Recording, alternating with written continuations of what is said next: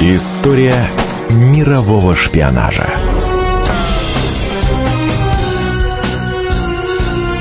На радио «Комсомольская правда». Осень 1966 года. На Ярославском вокзале столицы несколько человек в темных плащах встречали поезд Владивосток-Москва. Когда состав остановился, на перрон ступил пожилой мужчина. Он молча обнял встречавших, а потом они распили бутылку шампанского. Прохожие и не догадывались, что стали свидетелями возвращения из мест заключения после 12 лет отсидки одного из самых известных советских разведчиков.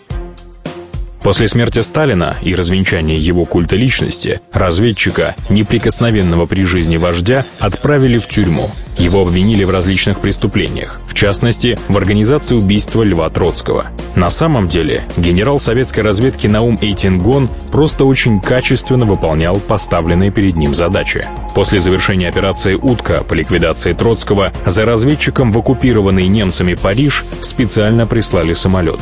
Германия дала свое согласие на этот рейс. Эйтингона принял лично Сталин и гарантировал ему полную безопасность.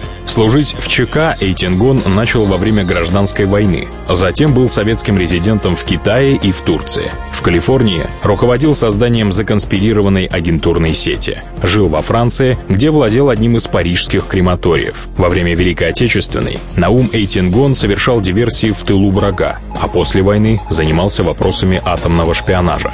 Из всех советских разведчиков только двое были удостоены ордена Суворова.